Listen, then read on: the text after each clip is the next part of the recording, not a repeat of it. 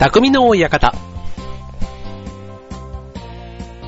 はい、川崎匠です。チョアヘオ .com の協力でオンエアしております。ということでね、えっ、と、新年2回目、もう早くもね、元旦の初放送からね、はい、早いもので、1週間経つと、もうすっかり正月気分もなんとなく、えー抜ける感じかなと思いますね。今日あたりとかね、明けましておめでとうなんて言ってると、もうなんか、ちょっと、間が抜けた感じというか、そんな感じですけど、なんとなくあの、今年というか久しぶりにね、まあ、一週間ぐらいの間なんですけど、なんか年をまたいで会った人は、ちょっと久しぶりな感じがして、ついついまだね、あの、今年もよろしくお願いしますなんていうことを言っちゃいたくなる時期ですけども、はい。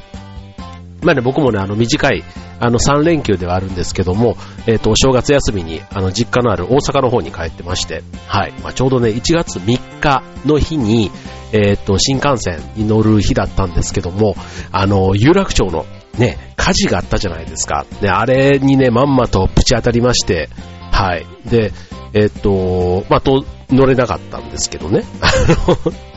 あの乗れなかったというか、まあ、ちょっと東京駅でね、足止めを食らったわけなんですけども、まあ、それでもね、えっ、と、昼ぐらいには復旧してくれたおかげで、まあ、東京駅で実際待ったって言ってもまあ1時間ぐらい、で、しかも別にどっかにこう、ね、列を作って待っていたわけではなくて、まあ、ふらふらしながらね、1時間というとこだったので、まあ、僕なんかは実際にはそんなにね、被害というか、うん、あの、影響がなかった方なんですけども、ただね、新大阪に着いてからが逆にあの、1月3日に僕は大阪に東京から向かったんで、下りなんであの、空いてる方なんですよね。で、逆にその上り、うん、大阪、ね、さらにその西の方から東京の方に帰ってくる、いわゆる U ターンラッシュがもうですね、始まっていた時だったんで、その大阪まで、ね、例えば岡山、広島あたりから戻ってきたはいいけども、そこで運休になってしまったとかね、なんかそういった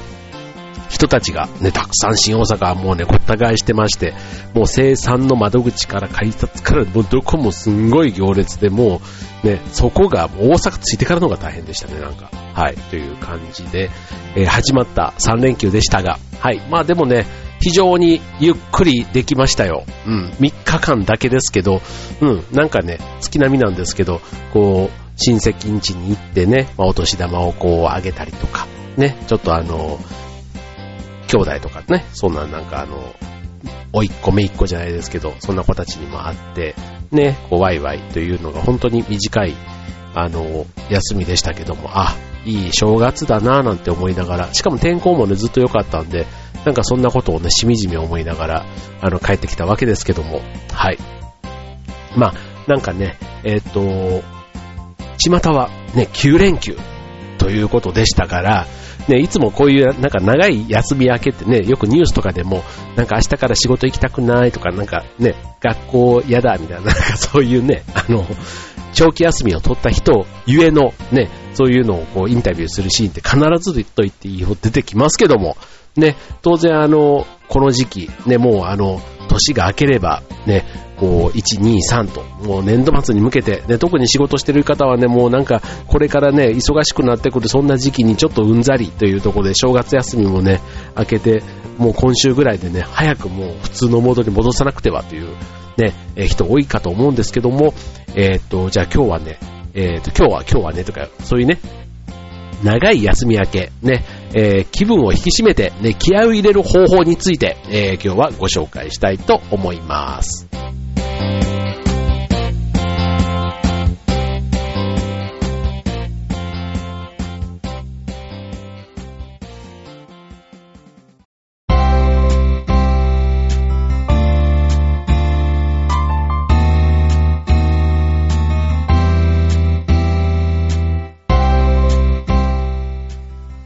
ということで、えっ、と、休み明けのね、えっ、と、気分をね、こう、会社モードに切り替える方法。まあ、ちょっと、なんかタイトルがいまいちこう締まらないので、番組が終わるまでにはなんかこう、ね、レビューに入れられるような、こう、スッキリした言い回しでちょっと行きたいと思いますけども、ね、こういう正月明けはね、よく正月ボケというか、ね、なんかそういうので、ね早くこう、正月ボケからね、こう目を覚ますというか、ね、言われたりしますし、あとね、なんかやっぱり僕仕事をしてて思うのが、昔は多分こういうことなかったんでしょうけど、今はね、メールっていうね、このツールが非常にね、仕事をね、貯める効果があるというか、ね、いない間もバンバンバンバン溜まってくるじゃないですか。うん、だから、送った方、ね、送る方も、その人がいるのかいないのかわかんないけど送ってきてるものもあれば、ね、とにかくあの、その優先順位というか、送る側の都合でどんどんメールは来るので、そう。で、裁く方は、そのメールの優先順位を見ながら、相手先を見ながら、案件を見ながらっていうところだから、結局は一通りはなんか、ね、目を通さないとダメなわけですよ。うん。だから、ね、このメールもね、なんか休み明けの、で、そこを考えると、あんまりこう長く休む気になれないというか、うん。なんか2日休んだら1日ぐらい行って、また2日休んでる方がなんか効率いいというか、同じね、4日間休むんだとしても、うん。なんかそんなことをね、ちょっと時々思ったりするわけですけども、はい。まあそういうわけで、え、ー、とね、まあ会社によってはね、こう1週間とかね、こう、必ず休みなさいなんていうね、会社もある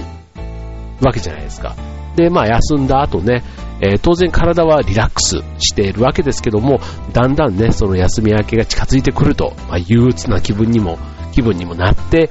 ね、こう心と体もこう引き締めて、ね、正月でこう持ち太りとかした体もね、こうピシッと引き締めて、ね、こう、仕事にいざ行かんとばかりにこうね、気合を入れないとダメなわけですから、はい、そんなね、えー、っと、みんながやっている一工夫ということで今日はね、ご紹介したいと思います。まずね、えー、出かける前の一工夫ということでね、えー、っと、まあ、まず一つは、えー、休み明けということで、当然仕事になれば、ね、毎日決まる、起きる時間も決まっていて、ね、特にこの冬の時期、ね、布団から出るのもね、もう一苦労なわけですよ。で、正月休みの時にはね、もういつまでも起こされても、うーんって言いながら、ね、布団の中に入れたものが、ね、なかなかそうもいかないということで、えー、出かける前の一工夫ということで、えー、っと、正月休み最終日の夜、ね、厚着をして布団に入りますと。うん、そうすると、暑くてたまに、えー、夜中に目を覚めることが、覚ますことがあるそうなんですけども、朝起きた時には布団から出やすくなる。なぜなら、ね、これそうなんですよね。要はあの、パジャマ1枚だけだと布団の中は暖かいけど出たら寒いじゃないですか。だから余計に出たくなくなるってことで、ちょっとじわっと汗がかく程度だと逆に布団から出やすくなる。うん。わかる。これね、でも、あの、当然厚着をすると、えっ、ー、と、風邪をひきやすくなるっていうのも一方であるわけじゃないですか。うん。で、僕ね、あの、よく電子、電気カーペット。電気カーペットをね、入れたまんま寝ちゃうというか、わざと寝ちゃうこともあって、そう。これも同じぐらい効果があるんですよね。もう布団がポカポカになって、ちょっと、あの、忘れてるというか、あの、布団をね、いい感じで被りすぎてると、結構ムワっとして、そう。ただ朝の目覚めはいいんですけども、これね、ちゃんとね、本当あの、あ汗をかいたらかいたなりにちゃんと体を冷やさないようにしないとダメですし、うん、ちょっとね、あんまりやっぱりこう熱くしすぎてると、あの、睡眠の質が落ちるんでしょうね。なんか昼間にちょっとぼやっとしちゃう感じもあるので、この辺はね、ちょっと一長一短かなっていうふうに思います。だからまあカーペットはね、ちょっとね、かなり邪道な話として、まあちょっと気持ち厚着にする、ね、こう長袖のやつをね、1枚2枚着てみるとかね、そんな感じだともしかしたらいいのかもしれないですね。はい。で、続いて、えー、っと、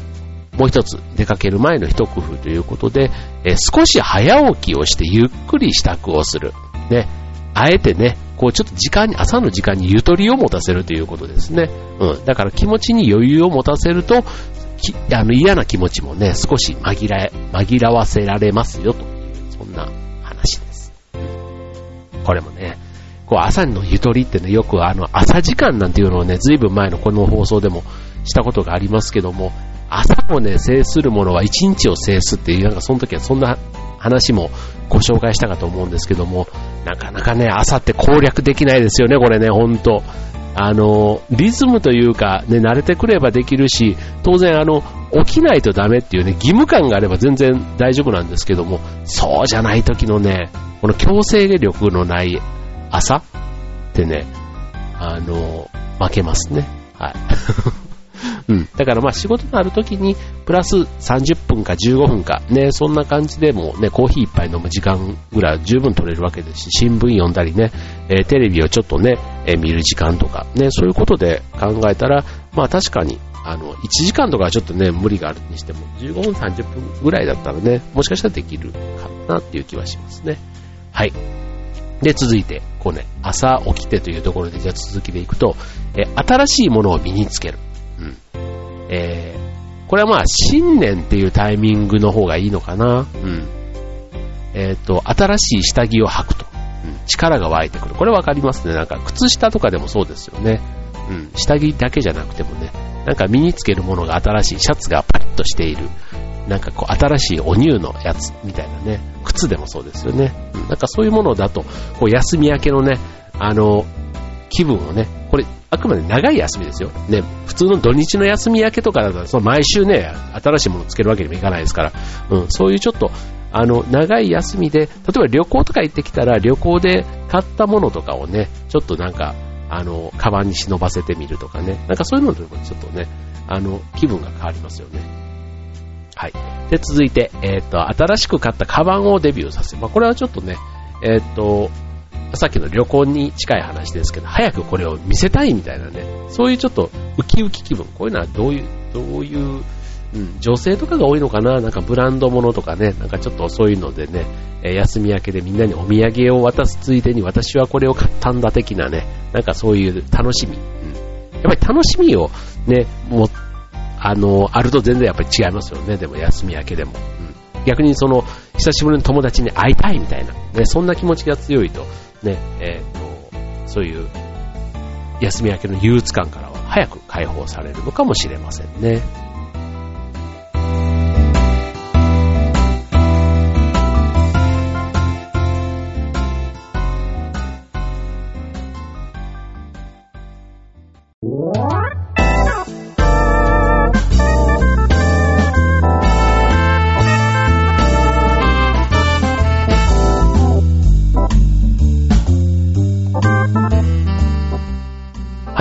えー、ということで今週の匠の館は、えー、休み明けの、え、ー、と、嫌な気持ちを、えー、なくす方法 ということでお送りしております。で、ね、ついついね、長い休み、ね、休みに入る前はすごく嬉しくてしょうがないんですけど、あの、だんだんね、その気持ちがね、減っていきますよね。この間なんかのアンケートで、えっと、一週間の中で一番嬉しい時間帯、曜日はどこですかっていうとね、1位は、やっぱダントツで金曜の夜なんですね。はい。金曜の夜がダントツの1位で、その次が、えー、土曜日の午前中だったっけな。うん。で、次が日曜の午前中とかで、あの、だんだんその、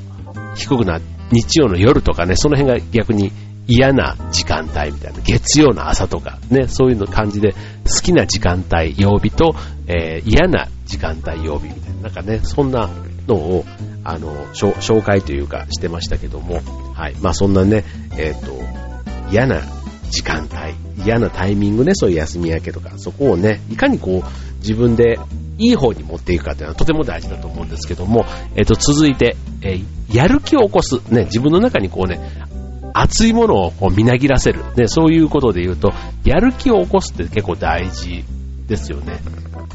えっ、と、こちら、え、男性からですけども、えっ、ー、と、ビジネス書を読むと。うん、この人なかなか野心家な感じがしますけども、えっ、ー、と、後輩の育て方とかね、取引先に気に入られる方法なんてなんかそういう、あの、自分のね、ちょっとあの、悩みを解決してくれるこう指南本っていうの？なんかそういうね、えっ、ー、と、そういう本を読むと早く職場で実践したくなる。なんかポジティブというか、ね、怖いって、やる気がある人は怖いって言っちゃダメですけど、はい。まあそういうね、早くやってみたい。当然ね、あの、読んだだけより、じゃあ身につかないから、早く実践するっていう意味での行動力は大したものだと思いますよね。はい。で、続いて、えっ、ー、と、まあ、新年ということで言えば、一年の抱負を書いた紙を胸ポケットに忍ばせて出かけると。うん。で、えっ、ー、と、まあ、そういう意味ではね、えっ、ー、と、これも一年の経営をね、元旦にありということで、ね、決めたことをね、早速こう最初のやる気のあるうちに、よく三日坊主ってね、言葉がありますけども、三日までは続くわけですよ。最初のそういう決めた以上はね。そうするとまあ最初はの勢い、初動はね、その勢いに任せてね、こうやるというのもありかもしれないですよね。はい。いろいろするするみたいな、最後なんか、わけのわからんこと言ってます。はい。で、続いて、えっ、ー、と、ご紹介するのが、えっ、ー、と、これはね、僕とはちょっと違うんですけど、ちょっと気持ちはわからないでもないですね。あえて仕事を残しておく。だから年末年始で言えば、年、年明けにやろうということで、要は嫌なことを後回しにするっていうことですね。はい。で、これ、あと責任感が強いことは大事ですよ、でも。年末にやっておく仕事をわざと残しておいて、正月休み。うん、そうすると、えー、で、仕事中はもう、いそう忘れて、もう何も考えない仕事に関してはね。うん。で、で、ただ、忘れないように、年末やるべきだったことをメモしておいて、休み明けにそれをもう一回開いて思い出す。だから、メモをしたことでもう覚えておかなくていいわけじゃないですか。頭の片隅にも置かずに、後で1月その休み明けに、うん、の前に読めばいいっていうことだけ覚えておく。そうすると心の心配もね、気持ちの中でもスッキリして休みに突入できる。まあ当然ね、年末に終わっちゃえばいいと思うんですけどね、僕はどっちかというと年末になんとか、ね、終わらせて気持ちよく休みに入りたいなと思う方なんで、最後はちょっとね、えー、残業して頑張ってでもなんかやり終え、キリのいいとこまでやるっていうのが好きなんですよね。うん。ただ、キリが悪い、だからこれをやって、だからその時にたまたま飲み会があるとかって言うと、今のこの飲み会が結構大事みたいな風に思って僕も、あの、次に先延ばしとかすることがあるので、うん。まあちょっとね、えー、その時の気分と、あの、残す仕事の種類と、いろんなそういうのにもよるかもしれませんけども、まあそういう、あの、やるべきことを残しておくと、責任感の強い人はそれをやらねばならないってなるから、うん、嫌がおうにもそっち側の方にね、気が向いて、ね、えっ、と、どんどん仕事モードというか、うん、その休みボケから解放されていくという意味で、うん、まあこれはね、自分に合うようだったらやってみるっていうのはありかもしれないですね。うん。ある程度なんか仕事にこなれてきた、同じ仕事をこうずっとやっていて、仕事のパターン、ペースが読める人だったらこういうやり方もありかなと思いますよね。うん。あの、時間に追われている方が、あの、性に合うっていう人に向いてる話のような気がしますね。うん。あとはもうなんかちょっとあの、自分自身にこう問いかけるみたいなやり方で、その辛いのは俺だけじゃない、みんな電車に乗ってるこの満員電車に揺られてるみんなも同じ気分なんだって、そのね、みんな仲間みたいな、そんな風に、あの、思う。ね、そんなやり方もあるのかもしれませんね。